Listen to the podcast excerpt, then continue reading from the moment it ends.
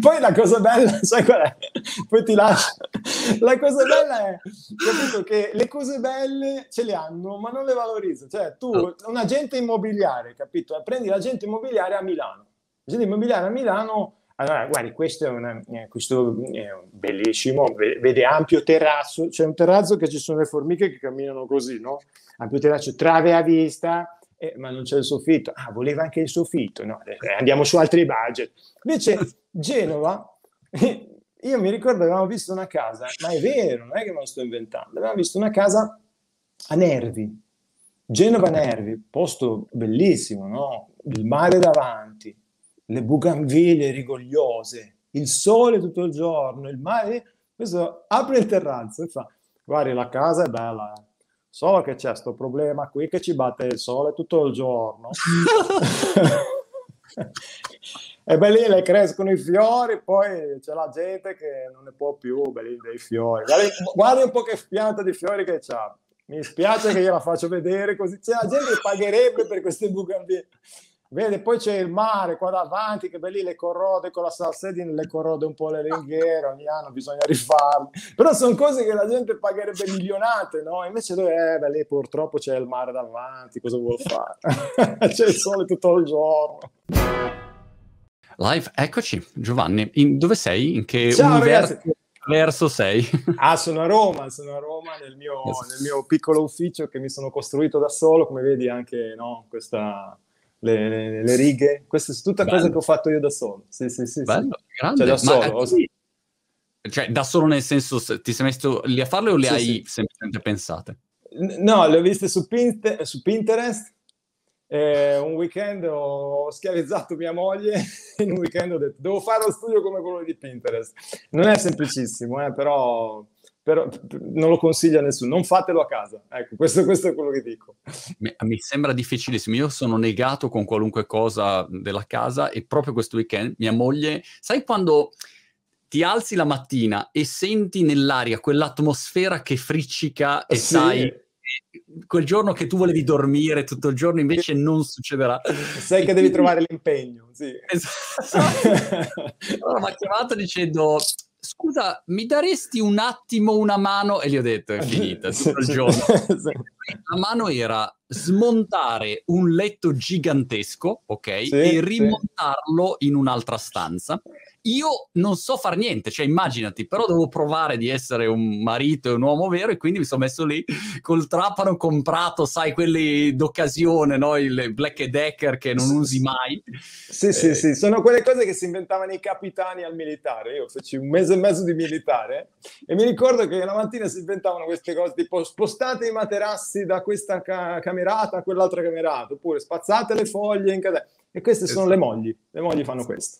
È per provare, cioè devi, devi dimostrare di meritarti, capito, sì, il tuo sì, spazio sì. in casa e quindi a volte Ma... a prescindere dal letto, insomma, però devi farlo. E tu gli hai detto, guarda che devo fare una, un quattro chiacchiere con Giovanni Venni. E lei, ma chi è? vieni qua, vieni, che dobbiamo smontare. Vieni al letto, pirla, dove vai? È così.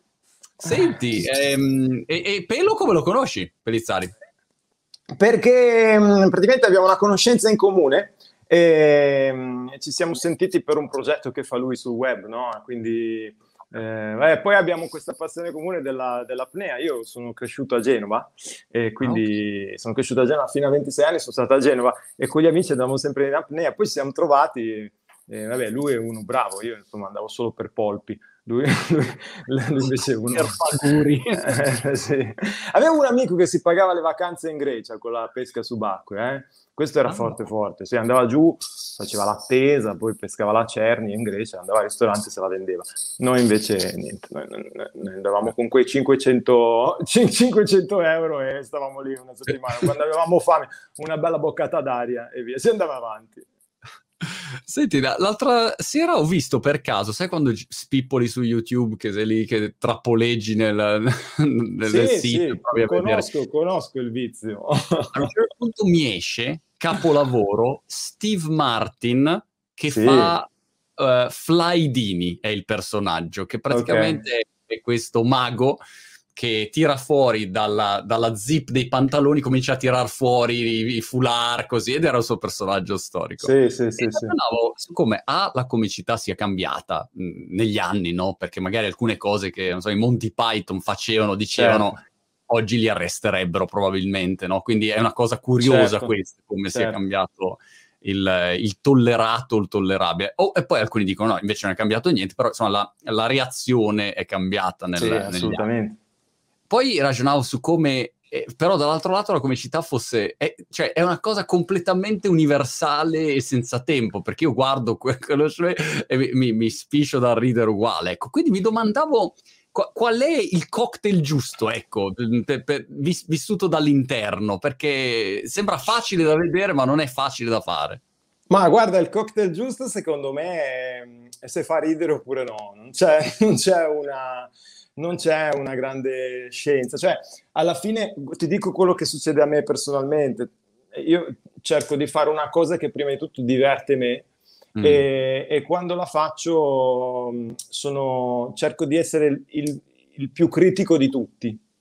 Cioè, eh, quando stendo una cosa, uno sketch, una gag, soprattutto adesso che magari lavorando in radio oppure anche creando sul web delle, delle parodie, de, de, de, io faccio, eh, ho avuto qua in Italia abbastanza successo, ripresa sempre dai giornali, questa rubrica che si chiama Un giorno capirai, dove io spiego un fatto di attualità a mio figlio. Eh, che okay. alla fine, alla fine in chiave ironica ovviamente no? cerco di fare ironia su un fatto di attualità abbastanza controverso e, ed è una bella gatta da pelare perché, perché tu lo sai sul web poi è nata come rubrica web quindi sul, bre- sul web c'è eh, il cotto è mangiato, quindi spesso la velocità, no? Eh, certo. e, e, quindi non, non, si va ad approfondire magari lo sketch che dura un minuto, e però poi tutta la, la chiave arriva alla fine, la, la, la, spiegazione, che poi scaturisce nella risata del bimbo. Ehm, e quindi spesso magari la gente si sofferma al titolo, ti spiego il razzismo, figlio mio. E quindi, ah, no, sei razzista, eh. quindi esatto questa è una bella gatta da pelare, però quando prendo queste gatte da pelare, eh, per me è molto intrigante perché mh, mm, è una sfida con me stesso. Cioè, delle volte ci perdo delle giornate a dire no, devo, devo trovare il lato ironico di questa cosa qua, lo devo tirare fuori e devo farlo capire. E quindi senza, cioè, mi, mi autocensuro molto. Quindi quando arriva online il video, io sono tranquillo che mi sono autocensurato, cioè sono stato il più critico di tutti. Quindi okay. quando mi arriva mh, l'insulto, la, le, quello che deve, si indigna, che è molto semplice, no? Eh, mi fa male, eh? perché non, non, non, sono quello che dice no, me ne frego, non mi interessa. Lo leggo, mi, mi, fa male perché, mi fa male perché ci ho messo molto impegno in quella cosa e quindi mi dispiace che eh, le persone non approfondiscono. Quello mi dispiace. Eh, mi, mi, dispiace molto perché adesso è questa, la, la tendenza della comicità è spesso non, non, approfondire più di tanto. Invece ma sono... Scusami Giovanni, ma c'è una, una costruzione eh, che segui nel, nella storia, nelle battute? C'è come dire una... Um, de- dei passaggi logici che, da, da, cui parti, una struttura no, che magari... No, no, no, no, no, dipende Beh, cioè, ci sono delle, delle, rubriche che hanno una struttura e quindi sai che tu devi cercare di spiazzare alla fine di quel minuto, cioè costruisci, costruisci e poi spiazzi. Eh, invece, per esempio, nella costruzione di un personaggio, adesso di recente mi sono divertito a, a parodiare Orsini, no? che è questo professore che... Vabbè, so. tu vivi su a Brighton, eh, ah. però niente, in Italia sono, c'è questo professore che eh, è molto presente nei talk show e diciamo, sulla, esperto di guerra, di, di, geopolitica e quindi è un personaggio molto controverso, eccetera, eccetera. Anche lì mi sono messo a prendere... A me a volte attirano certi tic dei personaggi, mi sono messo a fare la parodia. Quindi appena, appena la faccio non c'è una cosa, cioè magari c'è un dettaglio del personaggio che mi attira e io lo esaspero all'ennesima potenza, no? E quindi ah, okay. sì, e, e, e, spesso è un dettaglio diverso da personaggio a personaggio. Eh, cioè il dettaglio non... può essere come si muove, come gesticola, come sì, respira, esatto, esatto, cioè, esatto. qualunque cosa. Ad esempio nel suo caso mi colpiva il fatto che aveva sempre le mani così e gesticolava molto e quindi alla fine della mia parodia io mi era venuto questo flash, ho detto io devo fare lo sketch con lui che finisce con Jerry Lewis, The Typewriter. No? Ok. E, e, quindi ho detto io devo arrivare lì, non mi interessa cosa faccio. E quindi la costruzione era tutta volta arrivare lì perché mi divertivo molto a fare questa cosa nei, nei panni di Orsini. Poi ovviamente c'è chi se l'è presa, c'è chi se ne sa, però perché poi ci sono le, le fazioni, no? il tifo. Però e comunque... Come... Sì. Sì, però comunque mi sono divertito. Il mio, il mio scopo è quello. come cambia se devi fare uno sketch o, o un'imitazione, una parodia per, per, i social, radio e televisione? Eh, ca- cambia parecchio. Perché sono, sono, linguaggi, lo sai meglio di me, sono linguaggi molto diversi, nel senso che eh, la radio ha bisogno di eh, fare immaginare molto le cose, la, il, il, personaggio deve, essere, deve avere eh, un tono di voce molto riconoscibile, replicato bene, eh, che sia praticamente quasi identico al personaggio che stai imitando. E poi mi piace creare le atmosfere con le musiche, con i rumori, con co- la situazione, la gente se la deve immaginare, che è anche un, uno dei motivi per cui è bella la radio, secondo me. Eh, perché ognuno si fa la sua immagine, come quando, leggi un, come quando leggi un libro, no? leggi un libro e ti immagini tutto. Invece, e la radio è bella per questo, vai nel tuo trip. Infatti la cosa della TV, adesso va tanto di moda la TV nelle radio, a me non, non, non convince tanto questa cosa.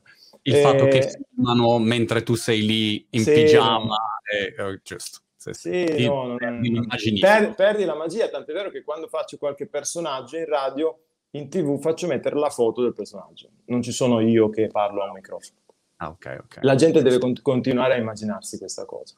E, oppure non ci sono io truccato da personaggio, insomma, non è... è cosa che invece succede in, in televisione, no? In televisione giochi molto con la fisicità, almeno io mi piace usare molto il corpo per supportare la parodia di un personaggio. Ehm, queste sono le differenze. Sul web eh, deve essere veloce, non ci vuole... Mm Mentre per esempio in televisione te la godi anche un po' di più, che già è veloce la televisione, però te la puoi godere un po' di più. Sul web devi tagliare le pause, via. pensa che ho preso, ho fatto un monologo, ho fatto un monologo qualche anno fa, era il 2014, e feci un monologo sugli hairstylist. Sai che questa cosa è che non esistono più i parrucchieri, i hairstyles, gioca molto su questo. Io ormai non, non, non, eh. più, non so più nel settore, ecco, quindi non so. Vabbè, però fatti spiegare a tua moglie. Cosa queste... funziona? Che cos'è? Funziona, insomma. E quindi feci questo monologo in televisione. E, um, ho preso il monologo del 2014 e l'ho messo, sai che il giovedì c'è questa usanza sul web di, del Throwback Thursday, no? Quindi del okay. TBT e quindi ho detto, ah, fammi pubblicare questo monologo, mi piaceva. Quando l'ho pubblicato, ho tagliato tutte le pause mo- del monologo sul web. Okay. L'ho tagliato, proprio l'ho tagliato facendomi proprio un, un, sacrificio personale. Sai quando ti dai una coltellata? Perché le pause comiche sono importanti, nel certo, senso ah, che è, è una battuta. Spesso, spesso è quando ridi. Cioè. Spesso è una battuta, cioè la pausa spesso è una battuta. No? Allora ho detto no, lo taglio, lo taglio, sennò qua mollano il colpo oh, il monologo, se tu lo vedi su TikTok, su Instagram, YouTube, eccetera, questo monologo ha fatto tipo 2 milioni e mezzo di visualizzazioni in due giorni, che è un ottimo, per me è un ottimo risultato, insomma, io... Super. Ma se lo vedi, è tagliato, proprio è tagliato con le cesoie, ma male, è tagliato proprio che dici no, l'ho, l'ho massacrato il pezzo, e invece sul web funziona così. Quindi è totalmente diverso il linguaggio. Quando, quando mh, prepari qualcosa nella tua testa, hai me- in mente un, um, come dire, eh, nel, nel, business c'è la buyer persona, no? Tu fai un prodotto sì. e pensi qual è, diciamo, il consumatore ideale. Eh, 25 anni, alto 1,25 m, sì. cioè hai tutta una serie di idee in testa. 25 anni, alto 1,25 m sarebbe peraltro interessante. Sì, sì. Um, come hai come dire una persona diversa nella tua testa tra web, radio, ehm, o, o, più o meno diciamo vai, prepari la tua cosa e basta? No, guarda, forse sbaglio, cioè non seguo queste regole del marketing, no, del target marketing, per, però faccio la cosa che diverte me. E questa cosa l'ho imparata all'inizio, quando ho iniziato per caso, io ho iniziato per caso questa carriera da, da, arti, da comico, da artista, perché sai che lavoravo come ingegnere in una società di web marketing alla fine. Quindi sì, per quello che conosco l'Inghilterra, conosco Staines, non conosco eh, Brighton, conosco, è un posto di merda, eh, lo, lo dico a tutti perché io andavo, dicevo, oh che bello, ho i i miei dirigenti che la mia sede che è a Londra, che bello andrò a Londra, no, Londra invece andava a Staines che alle 5 e mezza del pomeriggio c'era il buio, il, il deserto, chiudevano i negozi, una cosa drammatica.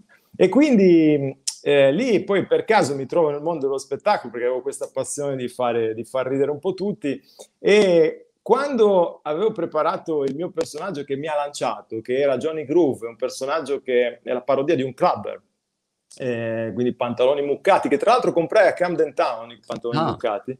Penso, okay. durante un weekend di lavoro io andai a Camden Town e trovai questi pantaloni che poi furono il, il marchio di fabbrica del mio personaggio. E, mentre facevi clubbing?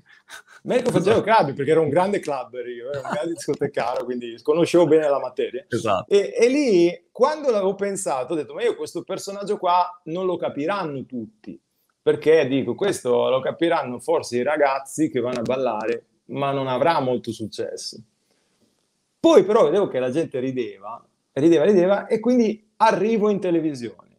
Quando arrivo in televisione, in effetti successo è questo, che io andai a Zelig, io esor- ho esordito a Zelig.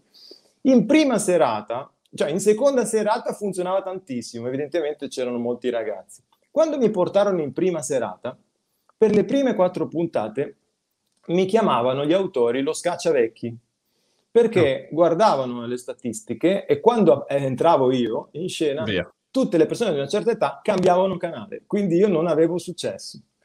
Se non che dopo quattro puntate loro mi avevano quasi levato dal palinsesto perché però ci credevano, hanno detto no, guarda che questo cavolo è impossibile che la gente non, ri- non cambi canale, non capisca. Alla quinta puntata, boom, il botto Ah. Perché? Perché hanno incominciato a capire, ma guarda che quello che sta facendo forse è mio figlio, oppure forse è, è, uguale a mio nipote, è il vicino di casa, e quindi piano piano hanno riconosciuto delle caratteristiche e hanno detto, oh, l'ho capito cosa sta facendo, sta facendo la parodia del discoteca. E quindi è esploso il personaggio e questa è la mia fortuna, perché mi ha fatto cambiare proprio vita. Dimmi una e... cosa, scusami, um, mi ricordo quando avevo chiacchierato Uh, ho, ho, chiacchierato con, con, varie persone, comici di, che erano stati um, a Zelig, Claudio, Bisio, Cevoli, insomma, sì. diversi. E la cosa che mi ha colpito è che alcuni, forse eh, ehm, Cevoli, eh, faceva proprio un altro mestiere. Cioè, eh, io mi immaginavo che lui facesse quel mestiere lì. Invece lui proprio faceva un altro mestiere e, e poi intanto andava lì, faceva la sua sì, Zelig sì, e tornava a fare il suo mestiere. Mentre io me lo immaginavo già in una vita da Kevin Hart, stand-up eh, comedian. Sì. Magari. magari sì, sì. Com'è stato il tuo passaggio? Cioè, come hai fatto a passare da eh, ingegnere, web marketing, digital, coso, Vabbè, a fare questa parte qua? E com'è stato il primo ingresso a Zelig? Do- dove ti hanno notato, ecco? Guarda, io ero appunto, sono laureato in ingegneria a Genova, vado a Milano in cerca di fortuna, eh, tu perché dici sei andata a Milano? Tu hai mai provato a cercare lavoro a Genova? Eh, Genova è famosa per questo, eh, diciamo, pessimismo. Cioè, sì, diciamo, sono fam- a Genova, diciamo, quello che si conosce in giro e si pensa sono tirti, braccini corti. Invece la cosa di Genova e della Liguria è che sono pessimisti. Allora, quando, già quando andavo a cercare lavoro, quando andavo a chiedere il francobollo per il curriculum, io entravo dal tabaccaio, mi dà un francobollo, solo, a cosa ti serve? eh, eh, devo mandare il curriculum, eh, ma tanto non arriva. Belli. Allora con questo, con questo pessimismo io ho detto, questa non è la mia città, devo andare a Milano, figlia. E sono andati a Milano, che è, capito, Milano è tutto un po' più, no, a Milano c'è più entusiasmo, Milano... Aperitivo. Quando... Eh. Beh, sì, ma la gente è molto più, no? E sono schizzati, tu arrivi, non sanno neanche cosa, vogliono fare talmente tante cose, no? Cioè, andiamo all'aperitivo, andiamo, andiamo, al mare, andiamo a mangiare la pizza, facciamo tutte e tre insieme, figa. Io ero abituato a Genova, dove andiamo a mangiare la pizza, dovevo andare che tanto non troviamo a parcheggio. E quindi, capito, sono, i genovesi sono così. Quindi sono andato a Milano e vado a lavorare in una società di consulenza americana, Accenture. Accenture, io entro in Accenture. Una delle grandi sorelle. Sì, una, una, una, gabbia di matti. Una gabbia, si lavorava dalle 8 del mattino fino a non si capisce a che ora la sera usciva l'una di notte. Che... Per dimostrare che... di essere un uomo vero devi essere sempre lì. Devi sì. essere lì, che poi è una cosa molto bella perché in questa società per dimostrare che sei un gran lavoratore devi stare tanto a lavorare. Ok? Cioè in Italia c'è questa cosa qua. Tant'è vero che una volta andai all'estero, eh, sempre per Accenture, e, eh, e andai a Dublino, andai a Dublino per un progetto. E io stavo lì a tanto, a... a un certo punto arrivò il mio responsabile e mi disse, senti ma ti devo parlare, ma te c'è, ma te c'è qualche problema? Io dico no, in che senso? No, ma cioè, fai fatica, perché vediamo che stai tanto fino a tardi in ufficio, no? Perché questi in effetti alle 6 mollavano i ferri e se ne andavano. Ma non c'è una vita personale. No, perché, perché qua in Italia c'è la concezione che più lavori e più sei figo. Invece là è, è più concludi e più sei figo. Invece noi, capito, vai a pausa caffè, alle die- arrivi alle 10. Quindi c'era questa cosa, però c'era. Quindi quando il mio capo se ne andava, io eravamo questi progetti con 10 polli in batteria, consulenti neolaureati, no? uno sgabuzzino di un, di un, supermercato a fare integrazione in COBOL, a esatto. programmare. Oh, una vita, una, una, vita, una vita di me, giacca e cravatta ma in COBOL. Allora, allora io partivo a fare l'imitazione dei miei capi, no? Partivo a fare l'imitazione dei miei capi, se non che si sparge la voce che io facevo questi spettacoli, quindi un giorno eh, in mensa tipo mi stava mettendo da mangiare e mi fa, uè Gio, ma stasera fai uno spettacolo dove imiti il capo. Peccato che avevo il capo di fianco. ma lo vedi che è lo guardi fa figa ieri sera ti ha fatto uguale ti ha fatto, ah. fatto sbragare ah. e, e, quindi è stato l'ultimo pranzo in quell'azienda per me e ah, è insomma, si, si, è finita ah. così insieme e poi mi sono lanciato nel mondo dello spettacolo perché si capiva che facevo ridere e quindi ho incominciato a fare i laboratori di cabaret e, e, e mi hanno notato gli autori di, di, di, di Zeri che mi hanno chiamato a fare i provini e poi da lì è stata... Ma, ma dove ti hanno notato? Cioè c'era un posto a Milano sì. dove si andava? Beh, c'erano tanti, cioè a Milano c'era in quei tempi, ti parlo del 2000 e... 2007, c'era una realtà molto rigogliosa di locali di cabaret, eh, laboratori dove andavi a testare i pezzi col pubblico, anche i personaggi televisivi andavano e c'era tutto questo giro perché c'erano molte trasmissioni di, di comicità in televisione, quindi era, c'era molto fermento e quindi io mi esibivo lì, avevo, avevo trovato, ero andato, posso fare 5 minuti? Quindi sì, dai, eh. poi dopo se facevi ridere tornavi, se non facevi ridere facevi un po' più fatica a tornare.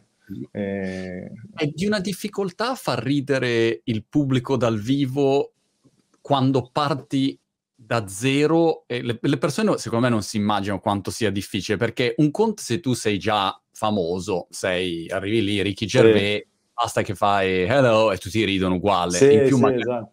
un biglietto della Madonna cioè arrivi già pronto a ridere, qualunque cosa, basta che ti, ti fai così e uno se. Se hai pagato sei felicissimo. Eh, sei pagato, ridere, sì, sì, sei proprio lì per eh, ridere. Eh, qua a Brighton, peraltro, quando eh, Brighton è famosa per essere il posto dove eh, eh, la gente è, è, disponibile, cioè arrivi, co- puoi mm. fare qualunque cagata, che la gente è proprio lì per ridere, grande, grande così. Se invece sei sconosciuto, a quel punto eh, arrivi e la gente ti guarda come dire allora adesso mi devi far sì, ridere. No, è così, è così. È così. Ne, eh, alcuni pub dove, dove, si va appunto a vedere i stand-up comedian sono anche piccolini, cioè veramente ti fanno paura. Cioè io che da vent'anni parlo in pubblico, eventi così, ci avrei paura a, a andare sul palchetto lì. Primo perché sono tutti mezzi ubriachi e quindi ah, sono già... Anche, sì. Secondo perché appena stai facendo la tua battuta c'è qualcuno che ti interrompe sempre, ti urla qualcosa e quindi è un continuo battibeccare in modo, no, col... Sì. E, e non è facile, come gestisci? Beh, è, è, la, è, la, bellezza secondo me, perché mm. sai, è quello che ti fa venire il pelo sullo stomaco. Ehm, mm. Alla fine eh, far ridere, non so, io guarda, far ridere una, lo diceva uno molto più famoso di me che, che era Groucho Marx, è una condanna, non è un, un lavoro. Ehm, perché tu hai questa cosa che vuoi sempre fare, chiunque c'è intorno lo devi far ridere. Quindi andare su quei palchi da perfetto sconosciuto, eh, quindi senza nessuna credibilità, è quella cosa che si chiama gavetta, no? Mm. E, e, che ti viene sempre utile perché nonostante poi magari diventi un po' conosciuto, c'è chi diventa famosissimo, cioè comunque tornare lì dove hai fatto la gavetta. Eh, ho visto per esempio un, un, bellissimo speciale di Jerry Seinfeld eh, su, su, su, su Netflix, dove lui dopo essere diventato grossissimo con eh, la sua serie televisiva molto, molto celebre, lui è tornato a fare i pezzi nei locali cabaret a New York, a Los Angeles. Perché Penso quella... The Comedian, credo che sia. The Comedian, eh. bravo, bravo, sì, ah. sì, è proprio quello lì.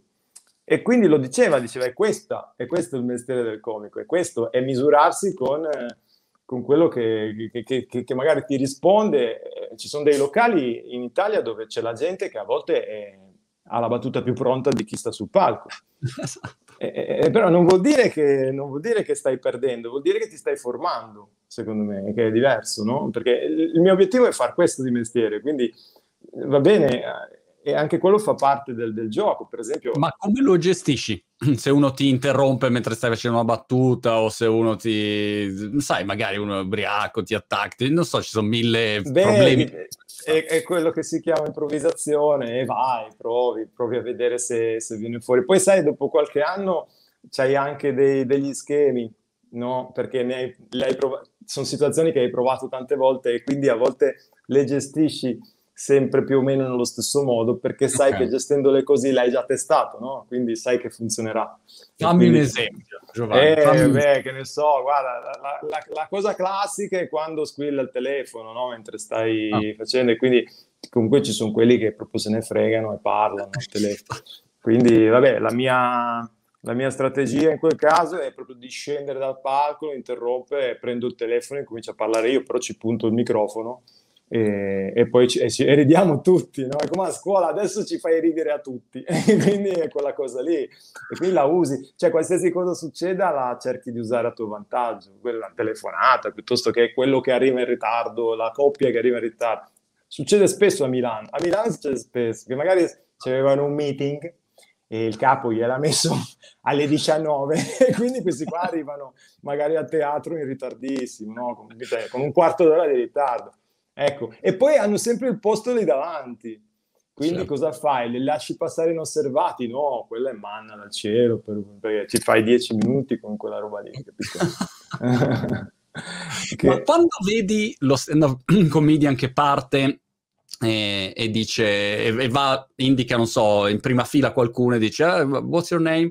E poi magari è lì con la fidanzata o meno. E come dire, sembrano sempre preparati, no? In realtà sì. prendono gente così al volo. Certo. Qua tante sì. volte cioè, non sono minimamente preparati, dicono eccoci qua e partono e fanno gag infinite. Sì. Lì è perché uno ha, come dire, un database nella sua testa di, di direzioni possibili, dici quindi se è la coppia, se è single, se... Cioè, c- come fai a improvvisare così rapidamente senza sapere chi hai davanti? Guarda, c'è una frase molto bella che mi piace citare sempre eh, a proposito dell'improvvisazione, che è una frase di Mark Twain, che okay. disse mi ci, mi ci, vollero oltre due settimane per preparare un perfetto discorso improvvisato. Ok. e spiega un po' tutto. Cioè, ora io non voglio svelare tutti i trucchi del mestiere, ma spesso quello che sembra improvvisato, quando viene così bene, e così a lungo, cioè se un, una battuta improvvisata può essere una, può essere due, ma certo. 5 minuti improvvisati, tutti con le bombe, no, è impossibile.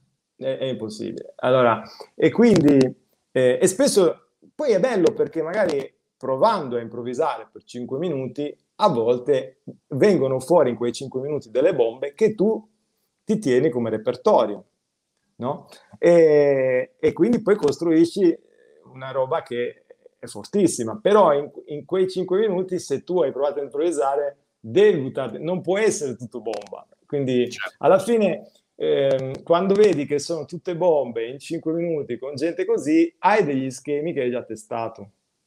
Chiaro. Hai degli schemi che, hai, che stai usando e che stai usando. E fa parte un po' del, del mestiere, no? Eh, io per esempio all'inizio del mio spettacolo a teatro io inizio nel pubblico, inizio nel pubblico e intervisto le persone, ovviamente lo scopo è di catturare la voce di queste persone perché poi ehm, questa voce viene utilizzata tramite la tecnologia di cui io sono un grande fan, viene utilizzata per creare dei campioni, dei campioni che costruiranno un pezzo di musica dance. Ah, wow. E la gente... Ora, ho spoilerato tutto, ma tanto lo spettacolo alla fine di, di settembre l'avrei dovuto chiudere, l'avrei dovuto chiudere a, ad aprile, ma mi sono rotto il piede, quindi lo, ah, okay. adesso lo chiudo, quindi quello lì l'ho spoilerato, vabbè, e sono solo cinque date. E, ehm, però in quei meccanismi che uso, io fa, faccio delle domande eh, mirate che, che, so che con quella domanda vado poi su una battuta. Perché Chiaro. qualsiasi cosa mi dice la persona, qualsiasi cosa mi dice, io so che poi ho la battuta, perché potrebbe essere che la cosa che mi dice non è divertente, no? E allora devo essere io quello che tira su il ritmo.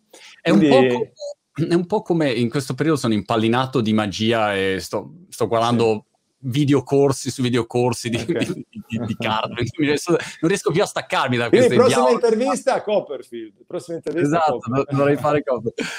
Però la cosa incredibile di cui mi rendo conto è che, ad esempio, se, se penso alle, alle carte, ehm, molti, molti, giochi di magia sono basati su, sul fatto che io ti forzo una carta. Tu pensi che, che stai scegliendo una carta, no? Uh-huh. La verità è che io decido quale carta scegli. Bravo. Eh, però sì. sembra esattamente una tua libera scelta e quindi è un po' diciamo lo stesso approccio. Tu, come dire, dai là, ma in un qualche modo sai già dove vai a parare, no? Più o meno, Bravo, con un certo sì. range di... È il paragone eh. giusto, è proprio quello. Cioè, sai dove vai a parare. A volte però non lo sai, eh? ora non è che è tutto no, così schematico. C'è l'imprevisto, inaspettato. Mm. Ed è proprio quello che poi mh, fa nascere la cosa spesso più brillante, cioè che poi usi e che tieni. Cioè questo salto nel buio dell'improvvisazione è molto proficuo spesso, cioè a volte fai un salto nel vuoto, però spesso magari capiti che ti viene fuori una cosa forte. Eh, mi ricordo una, una, delle cose più che mi sono portato sempre dietro e che è stata una delle mie fortune era il fatto nel, nel mio personaggio, quello, il Johnny Groove, il, il, clubber di cui parlavo prima, c'erano tantissimi tormentoni, eh, anche fisici. C'era un tormentone che era uno sguardo, lui lo diceva, sgu- sono andato da cubista, l'ho puntato, sguardo sensuale, e facevo uno sguardo così, che non aveva niente a che fare con lo sguardo sensuale. Ma questa è nata dall'improvvisazione, perché io lavorando non avevo mai il tempo di impararmi i pezzi quando andavo ah. nei laboratori e quindi arrivavo sempre senza memoria. Quindi andai in questo locale di Cabaret a Milano, una pizzeria alla periferia di, di Milano, e salivo sul palco, musica, ballavo, eh, tutti ridevano, prima battuta, seconda battuta il gelo, mi venne il gelo perché non avevo proprio la memoria del pezzo. Quindi c'erano delle ragazze lì in prima fila, carine, quindi io per cercare di farmi tornare la memoria, e nel frattempo far, ri- far, ridere, prendere tempo, allora ho improvvisato questo sguardo qui nei confronti di queste tipe. E tutti hanno riso. E ho detto caspita questo lo tengo come eh, una cosa che fa ridere. Infatti poi è diventato un tormentone. Quindi a volte c'è una bella frase di, credo di Aldo Grasso, eh, che non so se scrive ancora su Sì, sì, scrive, scrive, scrive. Ed è anche spesso bello lucido, a me piace lui. Mm. Anche quando mi, non mi, non mi, ha mai criticato, eh, nel senso che non mi ha mai detto cose brutte, però anche se me ne dicesse, secondo me avrebbe ragione. No, ma diciamo, è un nome storico, una storia. comunque è uno che insomma, ha un pensiero senz'altro analitico no? su tante cose, ne ha viste tante sì, nella sì, sì, professione e, e, aveva questa frase che, mm-hmm. ehm, sull'improvvisazione, che l'improvvisazione è quando la gavetta incontra il talento, no? E quindi hai ah, questo bello. gavetta che hai fatto, come dicevi tu, più, più, più, il tuo talento, chiaramente, a quel punto sei in grado di, vero, di improvvisare, sì, no? Eh, sì, e sì, però a volte l'improvvisazione sembra così, che venga naturale, invece naturale. non vedi niente anni di, di, esperienza o di... O di sì, di sì, no, beh, allora guarda, è ovviamente una grande... Sapere improvvisare è una grandissima dote, no? Ce l'hanno, ce l'hanno, ce l'hanno in pochi, cioè sapere improvvisare, come si dice. Però mh, c'è una parte di preparazione, cioè ce l'hai degli schemi mentali quando hai fatto questa cosa. Tu hai fatto, tempo. Giovanni, un minimo di, di, formazione, diciamo, tradizionale? Perché a volte vedo degli sì. stand-up comedian che sono anche, come dire, dei... Magari uno, mi ricordo chi, sembrava un mimo perfetto, cioè aveva un controllo de, de, del suo corpo che non era spontaneo, cioè era talmente bravo da sembrare spontaneo, ma era chiaramente, aveva una preparazione. La voce, altri vedi che hanno un controllo della voce, che sanno benissimo come respirare, eccetera. E co- come ti sei formato tu? Solo allora, sul campo anche... Io, io, ho iniziato ehm, quando ho visto che incominciava a bazzicare appunto questi locali di cabaret, eh, essendo cresciuto con la, con la cosa che mi hanno inculcato che ogni cosa la devi studiare, mi sono iscritto a un corso di teatro eh, okay. che non ha avuto molto successo perché era un corso di teatro Stanislavski, Chekhov, introspezione e, e, quindi c'era tutta gente che voleva fare ogni improvvisazione che si faceva o, o, o scena che si metteva in, in, in, atto erano cose drammatiche dove tutti piangevano. io entravo e invece tant'è che poi l'istruttore al rinnovo della, della quota dopo sei mesi non volle i miei soldi, che per uno di Genova è anche un bel segnale, dico, però wow. eh, non volle i miei soldi perché non mi volle più nella scuola, mi ha detto che era un, ele- un elemento di disturbo perché lì io facevo ridere e mi spinse a fare eh, improvvisazione comica. Infatti, eh, per tornare all'improvvisazione, mi iscrissi a una scuola di improvvisazione, ah. eh, che, che appunto ci sono delle tecniche proprio per improvvisare, no? Quindi mi iscrissi a questa e, e quindi cominciai a studiare quello, poi nel frattempo siccome mi piace il canto, mi piace il ballo, tutto quanto, ho approfondito con una scuola di canto, con una scuola di ballo, de- ball- eh, facevo, facevo, danza house, eh, okay. che è una, è una, roba molto, molto, sembra, ma è tosta, cavolo. Se, per, se perfetta, per il clubber è perfetta poi. Sì, sì, per il clubber era perfetta, ma è perfetta anche per me perché sul palco, insomma, a parte ti viene più fiato e poi dopo riesci ad avere più consapevolezza del tuo corpo. Eh, non, non, l'ho mai... Cioè, io per esempio non sono il classico stand-up comedian che... Cioè, mi piace, per, per, carità, mi piace molto fare un racconto, però se riesco dentro al racconto ci metto qualcosa col corpo, perché okay. secondo me è uno strumento anche per far ridere il corpo. Hai qualche um, parodia o imitazione come, come, tipologia che ti prende di più? Eh, perché p- potenzialmente puoi fare una parodia di chiunque, no? Però sì. magari dici, vabbè, ma Biden, che palle, non so, sì, lo puoi fare, però non lo so adesso, Boris Johnson, vabbè, Boris Johnson sarebbe divertente, però sì. eh, su che base scegli? Quali sono, diciamo, le tue preferite? Beh, intanto scelgo gente che magari posso prendere fisicamente e che non, ah, non, okay. non, mi debba trasformare troppo perché poi alla fine non sei credibile. E, ehm, e, e alla fine è quasi, scelgo, sono loro, dico sempre sono loro che scelgono me, okay. perché io quando li guardo c'è proprio questa folgorazione, vedo in loro qualcosa che mi attira questo tallone di Achille che io prendo e esaspero e mi diverte esasperare, no? Eh, quindi non ce n'è una preferita, cioè da, da, da, Lorenzo Giovanotti che ormai praticamente ragazzi penso come lui, è pazzesco, no? Perché ragazzi, è pazzesco. Lui, lui mi fa dire, no, non la zeppola che tutti hanno preso. Ah. La cosa che mi ha colpito sempre di Lorenzo è il fatto che quando attacca a parlare non smette mai. Non smette mai. Non cioè, smette che poi è una cosa che ho anche io, però... Cioè, lui, e lui parte a parlare di galassie, di pianeti, no? del sistema solare, no? e allunga le vocali, no? così. e, e, l'aggettivo, l'aggettivo che usa, ragazzi, è sempre uno, ed è pazzesco lui usa sempre e ragazzi questa diretta è stata pazzesca Monti è stata una diretta pazzesca no? con questo Ma telefono andare, pazzesco devi andare al Giova Beach eh, sul palco con lui a... sì, e, e, e, l'ho invitato Bernie eh, l'ho invitato e, e, adesso stiamo no è vero siamo d'accordo di, di, vederci stiamo capendo qual è la data dove, dove ci incrociamo probabilmente a Milano perché nelle spiagge io quest'estate ho un po', un po' da fare sì, per fortuna ah, che cosa fai quest'estate? Sai tutto un tour? Quest'estate ho sì, su delle date, poi dopo ho anche due figli, li devo portare in vacanza perché sono piccoli, quindi a tenerli a Roma ad agosto non è bellissimo. E, sì, c'è un po' di... c'è un po' di... E invece quali sono per te, Giovanni, dei personaggi di ispirazione? Scusa, a volte ti, ti, ti, parlo sopra in realtà perché ho l'audio un pelo in ritardo e quindi sono sempre... sembra, sempre, ah. sembra oh, guarda, sono taglia, offesissimo. Taglia, non parlare più. Sono offesissimo di tutto ciò. No, no, è proprio queste connessioni tecniche. Con, me, e... con, Matthew, con Matthew McConaughey non lo facevi comunque. Eh. Matthew McConaughey eh, quando parla stai zitto e la lasci che parli fino a che e poi aspetti tipo 20 secondi lo guardi sì, sì. bello, bello. grande grande grande però prendi Matthew McConaughey Giovanni ad un certo punto della chiacchierata lui per parlare di un argomento eh, di un personaggio che voleva fare si è alzato in piedi e ha fatto vedere no, come la, la, postura come cambiava, se aveva le mani in sì. tasca. Certo. E in quel momento ho pensato, wow, ho un pezzo di contenuto unico, originale, che ha fatto proprio per me in questo momento, gli è venuto così. Poi sì. ho visto altre 35 interviste dove fa esattamente la stessa cosa, sembra assolutamente improvvisato che gli è venuta così al momento. Sì, sì, sì. E capisci perché è un grande attore. Eh certo, certo, certo. Quindi ora tu ti aspetti la stessa cosa da me, ovviamente. No?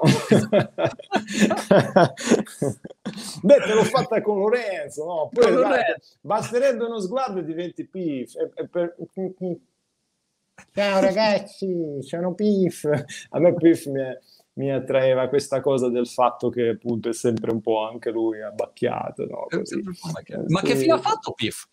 Ma non lo so, sto preparando qualcosa, ma non lo so cosa faccio. sì, mi, mi, attirano, mi attirano loro, mi attirano loro. C'era Mica che mi attirava, mi attirava il fatto che lui era tutto, ah, questo è tanto vivace, wow, molto dolce, così, wow. E poi dopo invece è cattivissimo, no? come giudice di X Factor, quindi mi piaceva il cinismo di Mica, tutte queste cose un po' nascoste eh, del personaggio, sì hai qualcuno che ti ispira particolarmente di, mh, mm, co- diciamo, stand-up comedians o insomma personaggi che guardi e dici, ah, ecco, questo è un super top? Bah, sì, più di, più di uno, più di uno. Ci sono... Mm, beh, in Italia, in Italia, secondo me, i numeri uno sono Renzo Arbore, Okay. Sì, una, so, sono un grande fan di Renzo Arbore, insomma, la, la sua leggerezza, la sua capacità di, di giocare su, su, sull'attualità con leggerezza, con musica, bellissimo. Mi è sempre piaciuta molto. Allegria, so, solare, eh, colore.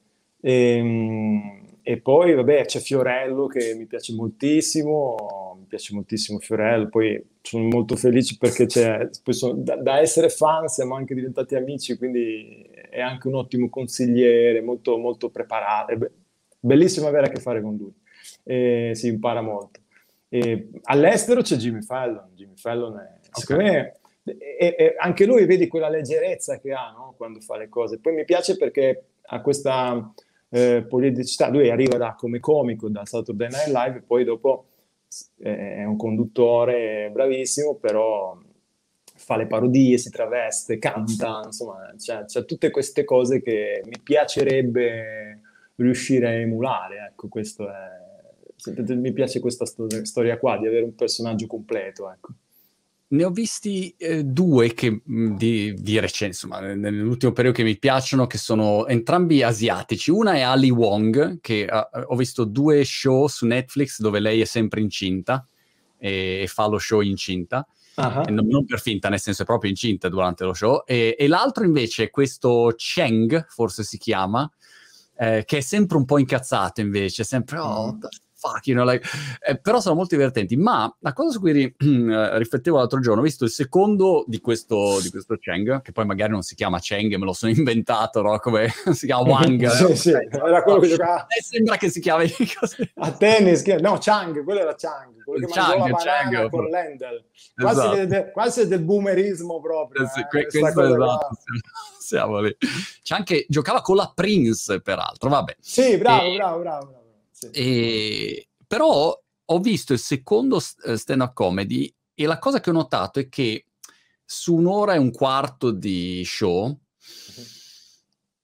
40 minuti, mm, anche no. Cioè, pensavo quanto è difficile costruire uno show che per un'ora e un quarto ti tiene lì, non 10 minuti, 20 minuti, mezz'ora, cioè devi sì. tenerti continuamente e, e, a volte, ecco, magari uno diventa troppo ripetitivo, cioè ridi per 20 minuti, ma poi non puoi continuare per un'ora e un quarto sempre a giocare su... Come fai a, a creare quel bilanciamento lì, di modo che ad esempio a teatro, sì. eh, dove c'è più tempo... Mh, cioè, non puoi ripetermi sempre la stessa battuta. No, certo. No. Modo, poi, ecco. guarda, io sono il primo che si annoia se fa sempre la stessa cosa, quindi sono anche un po' schizofrenico nelle mie cose. Magari c'è un pezzo che funziona e non lo voglio più fare perché ne voglio fare un altro nuovo, quindi sono uno che si annoia prima del, dello spettatore. Come faccio? Eh, nel, nel mio spettacolo, che in generale quello in italiano dura due ore, eh, wow. Dopo due ore basta perché sennò è un sequestro di persona, non è uno spettacolo secondo me. Però ehm, io cerco di modulare lo spettacolo, non faccio due ore in cui parlo.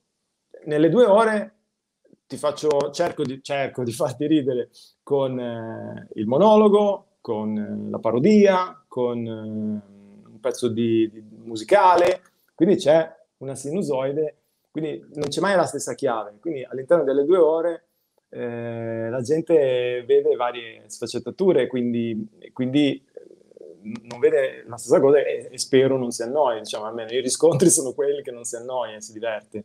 Ma... Poi, c'è, poi ce n'è uno in, inglese, oh. e questa è una cosa, una cosa molto ambiziosa che avevo creato prima del Covid, tre anni di duro lavoro imbarcato sulle navi da crociera, insomma, per, per testare. Io, questo spettacolo si chiama How to Become Italian. Okay. Quindi io insegno agli stranieri a diventare italiani. Ed è uno spettacolo in inglese, perché appunto avendo avuto la fortuna di, di, lavorare per tanti anni con i miei capi, che erano tutti, i miei colleghi erano tutti stranieri, allora ho dovuto imparare per forza l'inglese. E quello è un'ora e un quarto, non, è due, non mi addentro in due ore di spettacolo, perché comunque è un, è un campo in cui so che che insomma bisogna andare un po' più con calma, però in quell'ora e un quarto li faccio sempre, uso musica, il nostro stile musicale rispetto a loro e tutto quanto, però sì, però e un quarto, non sono due ore. Ma come fai a costruire i tempi? Cioè, se devi fare due ore di spettacolo, cioè ti metti lì carta e penna e dici, ok, allora, per dire, Rosario in radio c'è dei tempi che cioè, ogni sette secondi succede qualcosa, cioè certo, costruisce sì, sì, ogni sì. minuto meticolosamente. Sì, sì, sì. Come, come, costruisci i tempi di questa, di questa scaletta? Beh, guarda, è, è così. È, diciamo, succede che la prima, la prima volta scrivi, eh, scrivi lo spettacolo, lo fai e, ve- e incominci a vedere, lo filmi, almeno io faccio così, mi filmo ogni volta che vado, mi riguardo con un gran sacrificio perché odio rivedermi. Ehm, e incominci a capire questo ha funzionato, questa cosa non ha funzionato, questa è non ha funzionato, vediamo, possiamo farla funzionare oppure fa cagare la leviamo. E, e piano piano da artigiano cominci a costruirlo. E, ehm, e poi vedi quanto, quanto, Non è che per forza lo spettacolo debba durare, durare due ore o okay. per forza deve durare un'ora e un quarto. L'importante è che in quel tempo lì la gente si diverta molto. E poi dopo se dura un'ora e mezza invece che due ore magari poi, essendo che sono così uno che ha sempre voglia di fare, quell'ora e mezza intanto funziona. Poi piano piano aggiungiamo un pezzetto e vediamo se quello lì funziona e magari arrivi a due ore. Ma non è necessario, insomma, due ore si trova, non è scritto da nessuna parte. E all'interno dello spettacolo, quindi puoi avere una gag che dura 7 minuti e una che dura 3 e una che dura 15 e una che è 20 secondi, cioè puoi avere esatto. durate diverse di ogni momento in base a, a, a sì, quello sì, che... esatto, esatto. Okay. È proprio così, è proprio così. L'importante è che funzioni, poi può durare anche 10 minuti, eh, però deve funzionare. Se 10 minuti la gente si annoia, non sì. funziona. Che, che, cosa voglio di fare da qua in avanti? C'è qualcosa che ancora non hai fatto e dici, cazzo, però mi piacerebbe fare, andare su Marte successo, con Elon Musk? Mi piace, ho voglia di fare successo. sì, sì. sì, no, beh, c'ho c'è questa, beh, mi piacerebbe molto intanto riprendere in mano questo spettacolo in inglese perché era, che spacca questo, cioè, era spacca. molto divertente. Eh, io ho iniziato con l'idea di andare in America, cioè, infatti le prime volte l'ho fatto nel New Jersey dove c'è una comunità italo-americana molto, molto grossa e dove proprio anche Jerry Seinfeld stesso diceva che sono più simpatici, cioè gli, gli, americani sono molto più ben disposti, uh, il newyorkese, il New Jersey, quella zona, sono molto più uh, disposti a ridere. È una cosa strana, ma è così. E quindi avevo iniziato lì. Adesso mi piacerebbe riportarlo perché insomma funzionava, insomma, cioè, funzionava bene, quindi il Covid mi ha fermato, ma lo scopo è quello. Non voglio venire in Inghilterra, ah, perché invece perché? gli inglesi gli inglesi, poi... sono... Ah, sì, okay, eh, certo. gli inglesi sono un po' più difficili, sì, sì, sì. No, è quello... Secondo me è più, è più facile l'America, la Germania, sai, in tutti questi posti un po'. Invece ah. gli inglesi sono, hanno un... Sì che io non gioco sull'umorismo, cioè io non vado a misurarmi sulla stand-up con i re della stand-up. Eh, quindi io vado a fare l'italiano che prende in giro gli italiani in una lingua inglese, che però ho l'accento italiano e va bene anche, loro certo. lo adorano. Lo adorano certo. Perché comunque io gioco su di noi, non, gioco, non vado a fare quello che parla di omosessuali o di trans, che certo. loro hanno questi argomenti spesso preferiti, no? Alla, alla, cattiveria, con la cattiveria de, degli stranieri. No, non sono capace, io, è come se vado a giocare a calcio contro Ronaldo, non sono capace, io vado, vengo a fare il mio mestiere, quello dell'italiano che si prende per il culo. Quindi funziona, funziona bene. E quello mi piacerebbe. Poi mi piacerebbe in Italia mi piacerebbe, mi piacerebbe ovviamente avere, cioè io sì, diciamo ormai, ormai eh, non, il mio obiettivo sarebbe quello di realizzare un, un programmino mio, insomma, quello, seconda serata, una cosa di nicchia, però ce l'ho in mente, no? strano Mavernia, strano Mavernia. sì, mi piace così. Sì, io, sì, avevo messo su YouTube, scusami, eh, scusami. vai, vai, su, YouTube, su, YouTube, ho messo una cosa che si chiama Strano Mavernia, che poi è un po' un compendio delle mie, delle mie varie sfaccettature e, e, la mia idea sarebbe di fare un programma strano, cioè ci sono io che canto, che faccio per esempio il karaoke con un'attrice sulle montagne russe, perché okay. a, ai tempi, e fa morire da ridere, perché tu prova a cantare sulle montagne russe, cioè, sai che in America, in, eh, in America, e in Italia l'hanno copiato alla grande, andava molto il carpool karaoke di Vabbè, James Corden. Lui... Sì, James sì, Corden, perché adesso ho smesso, ma l'ha fatto per anni. Insomma. Beh, ha fatto delle cose da milioni di Ma chi l'ha copiato in Italia? Tutti, tutti l'hanno copiato e, e, tutti facevano, c'erano, ai tempi c'erano tre programmi in Italia in parallelo su tre reti ah. diverse dove la gente cantava in macchina. Allora io Ma... dissi, beh, allora devo, fa- devo, prendere per il culo sta roba. Io quando, c'è qual- quando tu dici qual è l'idea, quando vedo una cosa che non mi funziona, dico, la devo prendere per il culo. Allora ho detto, ho chiamato una mia amica che è Anna Foglietto, una brava attrice, e senti, ma ci verresti a fare questa cosa con me sulle montagne russe? Mm. Lo, chiamiamo, lo chiamiamo Extreme Karaoke.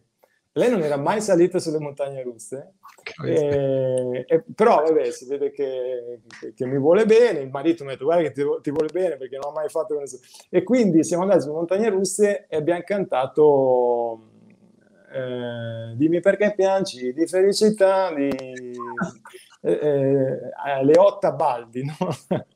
e valla a vedere poi su YouTube, cioè quello secondo me sono tutte cose strane che mi vengono in mente che vorrei mettere dentro un programma mio dove si fa festa, insomma. Quello è fighissimo. Il karaoke in, nella, in auto però non è facile perché Corden, oltre a essere, diciamo, un conduttore, è anche un comico e canta anche molto bene, insomma. Quindi devi essere... Certo. Cioè, non so chi lo possa fare. Boh, forse, ecco, Rosario potrebbe fare, farlo a quel livello, ma non, non so chi, chi, è in grado di fare una roba del genere in auto. Ehm, Beh, ma poi c'hanno degli ospiti straordinari, quindi sì, infatti ah, non, funzionò, non funzionò in Italia, no? ah, ok, perché lui aveva Adele, so, LeBron James, cioè, c'era della gente così, ecco. Eh, sì, quindi... poi li sanno anche trattare, cioè secondo me l'ospite, di, in, e tu anche lo insegni, eh, puoi avere Matthew McConaughey, puoi avere Giovanni Vernia, se tu hai empatia, la cosa funziona. Quindi Meglio Giovanni secondo me. Volevo solo sì, dirlo, eh, non volevo dire, non volevo niente a nessuno, però insomma... però dice, dipende anche sempre con, con, che approccio tratti l'ospite, no? A me in radio me ne arrivano tanti ospiti e, e le gag che vengono fuori eh, sono, sono molto divertenti. A volte ti stupisci anche da dire come mai questo arriva, guarda, uno stronzo, uno stronzo, no, guarda, esatto. non lo farà mai, non lo farà mai, poi magari due battute, due sorrisi, due cose, entri in sintonia e le cose funzionano sempre. È quello il segreto, secondo me. Certo, se poi l'ospite è uno grosso, bravissimo, e si presta al gioco, eh, è ovvio che certo. diventa una roba... Una volta ho visto Jamie Foxx da, da Jimmy Fallon, che, che, faceva il karaoke imi, imitando imitando John Legend, ragazzi, cioè... Però roba. non pensi che il motivo sia anche che, senza nulla togliere, insomma, molti artisti, personaggi italiani che sono uh, super bravi, eh, però in media, quando io vedo, mh, mm, non so, ecco, prendi Jamie Foxx, cioè è uno che canta in modo meraviglioso, sì. eh, recita in modo meraviglioso, cioè ha una serie eh, ognuno di questi c'ha dietro anni di esperienza, sanno ballare, recitare, cantare, imitare. di base, ecco come dire, parlo cinque lingue e questo in genere parliamo cinque lingue. E quindi quando poi arrivi a dover fare la gag, ovviamente eh, funziona molto meglio, insomma, rispetto a uno che arriva e magari sa solo recitare. E, certo. E, Certo, eh, beh, beh, è vero, è così. C'è molto lavoro su tutte le corde anche, no? Eh, lì, eh, per quello che poi c'è una formazione su tutto quanto e quindi mm, eh, non, non, si può lasciare nulla, cioè, troppa improvvisazione poi è approssimazione, invece ci si prepara e si fa. È, è chiaro che anche le gag che sembrano talmente improvvisate non lo sono, sono preparate, però c'è alla base una sostanza grossa, per quello che Giovanni Venia si mette lì e studia insomma il canto, sì. studia tutto quanto, poi si spera che un giorno ci poi, eh, vengano utili queste cose. Uno show che c'è qua, che è il Graham Norton Show qua in, in UK, dove uh-huh. lui intervista i, tutti i personaggi e magari in un'unica adesso lo fa da 30 anni, non so da quanto tempo lo faccia, quindi adesso forse ha iniziato anche un po' a stancare come format. Lui è bravissimo, okay molto simpatico così e, ehm, e in ogni puntata c'ha, non so, Tom Cruise, Robert De Niro, la mamma di Goldrake e Adele, ok? Cioè, il suo divanetto è fatto così.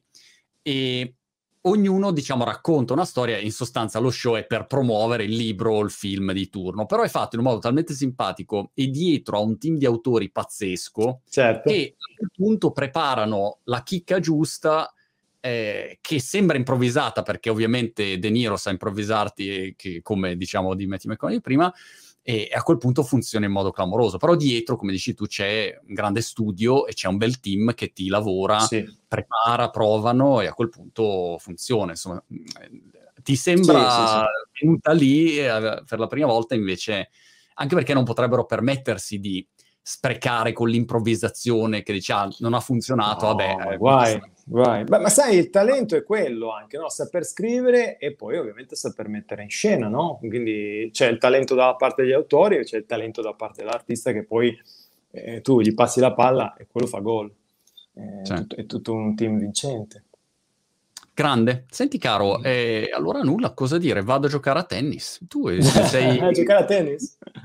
Ah, hai, hai, ti sei dato la racchetta più grande. Quindi. Mi sono dato la racchetta più grande. Che... Cioè, mi piace, ecco, all'estate. L'unico problema di Brighton è che c'è questo vento che bellino ogni tanto arriva, arriva la palla Poi, al mio livello la palla guardi sempre in alto no? perché non arriva un cannone alla fede arriva in alto in questi lob sì, giganteschi sì. e tu guardi e la palla fa senti comunque il tennis è, insomma è la crisi di mezza età eh. il tennis è quello ah. cioè è come me la bici io mi sono data ah. la bici ma la, sono gli sport della crisi di mezza età eh, c'è, c'è, c'è.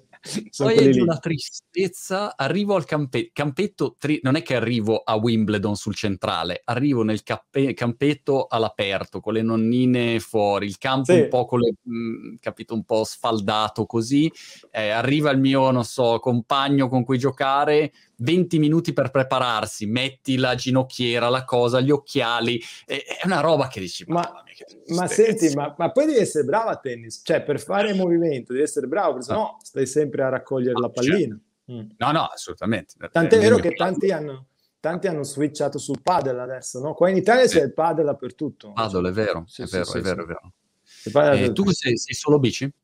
Io sono bici e, e crossfit. Mi sono dato wow. il cross.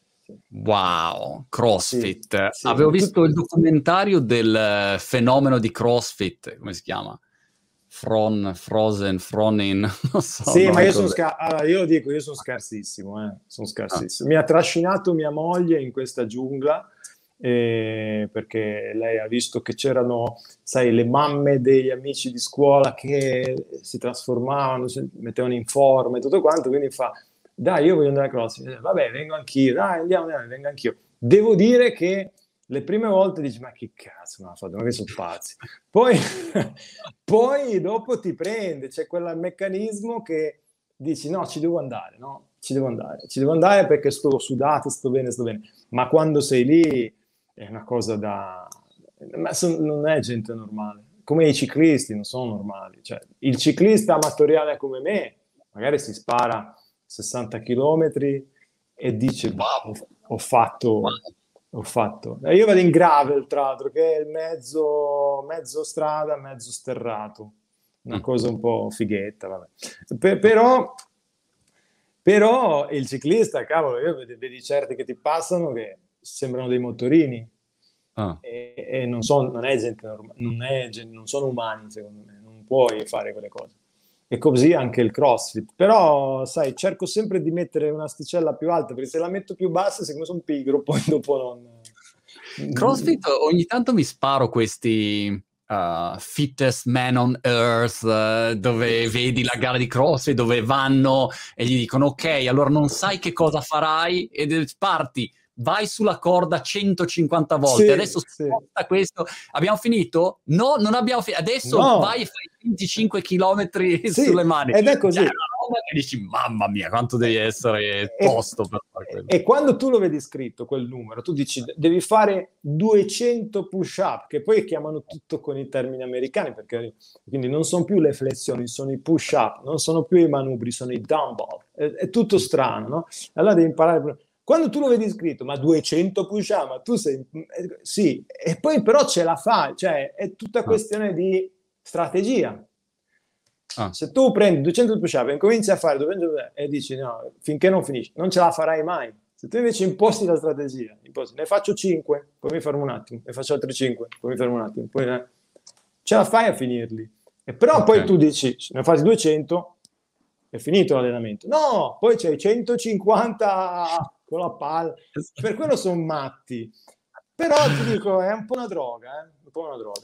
L'altro giorno ho visto il, il, mio personal trainer e si parlava di CrossFit e, perché stavamo facendo il um, uh, pull up, pull up, ok? Sì, ti tiri sì. su, wow, così. Sì. E, ehm, e io ho detto, caspita, però questi qua che fanno CrossFit e lui mi ha guardato dicendo sì, però dei cheating, no? ingannano perché hanno il movimento che si danno il colpo ai presenti che sì. vanno su. Detto sì, però ne fanno 700, quindi insomma... 700 cioè, no, ma 200 te li fanno. Esatto, cioè, è una roba incredibile. Quindi... Io non sono uno di questi, no, no, io sono... alla fine io guarda, lo faccio perché mi scarica, perché in quell'ora lì pensi solo a non morire e quindi non mm. pensi altro. Io ho la testa che va sempre, pensi se ho la testa che va sempre, che frulla sempre, è una cosa, no? Per quello ti dico, è un lavoro che è una condanna. Mia moglie mi parla e dico sì, e invece sto pensando una cosa. Lei infatti ogni tanto mi dice ma sei con noi o io sto vedendo qualcosa che fa ridere? E quindi è così. Però, però ti rilassa, ti rilassa il fisico e ti rilassa la testa. In quell'ora non pensi ad altro. Se no non lo farei mai non lo farei mai, non lo, mm, non lo consiglio. Insomma. consiglio. Giovanni, senti, grazie per, per, la chiacchierata. Dobbiamo vederci di, di persone, insomma. Di persone, poi sì, sì. CrossFit Challenge. Facciamo un misto. Facciamo tennis, CrossFit, bici, no, perché ho il peloton io qua, non da sfigato.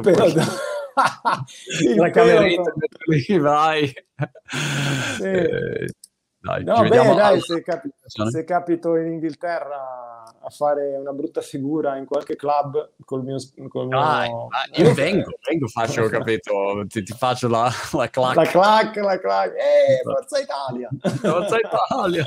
e poi dice un bel un bel così. e poi è sdoganato il bel in Inghilterra, eh.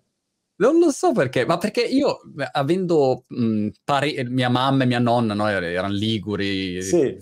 di Poirano e poi siamo andati a Finale Ligure, insomma, vent'anni lì in vacanza, sempre a Finale Ligure, quindi cioè, eh, quello che dicevo, l'ho, l'ho, proprio vissuta, capito, quella, da, dall'interno, quel, quel pessimismo, quel pessimismo ligure. Lì. Guarda, c'è una cosa, una, una, battuta che faccio.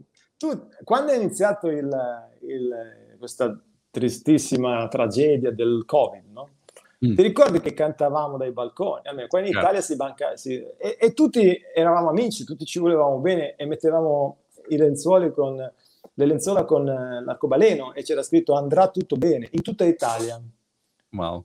A Genova no.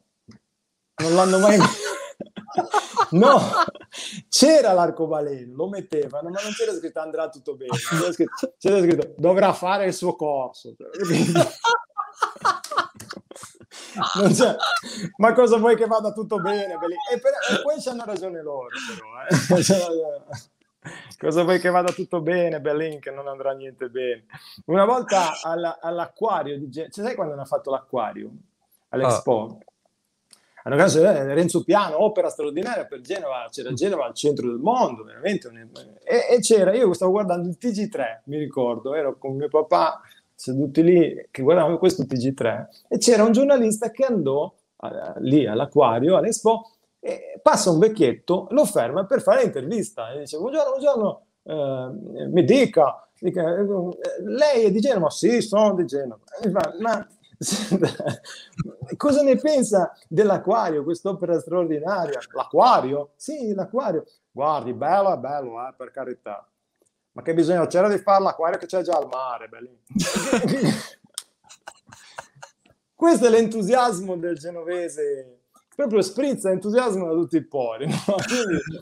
io però li adoro, cioè a me piace questa cosa. Poi io sono di origini un po', sono cresciuto a Genova, ma i miei eh, sono la mamma siciliana e il papà pugliese, quindi ho dentro di me un sacco di culture italiane. Quindi mi piace molto queste differenze che sono fra le varie regioni. Spesso ci gioco. Grande. Giovanni, ci becchiamo, ci becchiamo, a Genova. E, ehm, Dai. Non lo so, eh, beh, non ah, lo so se ci vediamo, insomma, se, se riusciremo a arrivarci. Non lo so, eh, non lo so perché vedi, fa caldo. Poi la cosa bella, sai qual è? Poi ti lascio. La cosa bella è capito, che le cose belle ce le hanno, ma non le valorizzo. Cioè, tu, un agente immobiliare, capito? Prendi l'agente immobiliare a Milano. L'agente immobiliare a Milano allora, guardi, questo è, una, eh, questo è bellissimo, vede ampio terrazzo, c'è un terrazzo che ci sono le formiche che camminano così, no? Ampio terrazzo, trave a vista, eh, ma non c'è il soffitto. Ah, voleva anche il soffitto, no? Eh, andiamo su altri budget. Invece Genova, io mi ricordo avevamo visto una casa, ma è vero, non è che me lo sto inventando, avevamo visto una casa a Nervi, Genova Nervi, posto bellissimo, no? Il mare davanti, le bucanville rigogliose, il sole tutto il giorno, il mare. Questo apre il terrazzo e fa: Guardi, la casa è bella, eh. solo che c'è questo problema qui che ci batte il sole tutto il giorno. e beh, lì le crescono i fiori, poi c'è la gente che non ne può più belli dei fiori. Guardi, guardi un po' che pianta di fiori che c'ha. Mi spiace che gliela faccio vedere così. C'è la gente che pagherebbe per queste bucanville. Vede, poi c'è il mare qua davanti che lì le corrode con la salsedine, le corrode un po' le ringhiere, ogni anno bisogna rifarle. Però sono cose che la gente pagherebbe milionate, no? Invece dove eh, beh, lì purtroppo c'è il mare davanti, cosa vuol fare? c'è il sole tutto il giorno. È così. Va bene, Monti. Grande, Giovanni. È stato un piacere. un abbraccio. Un piacere. Ciao, ciao. ciao.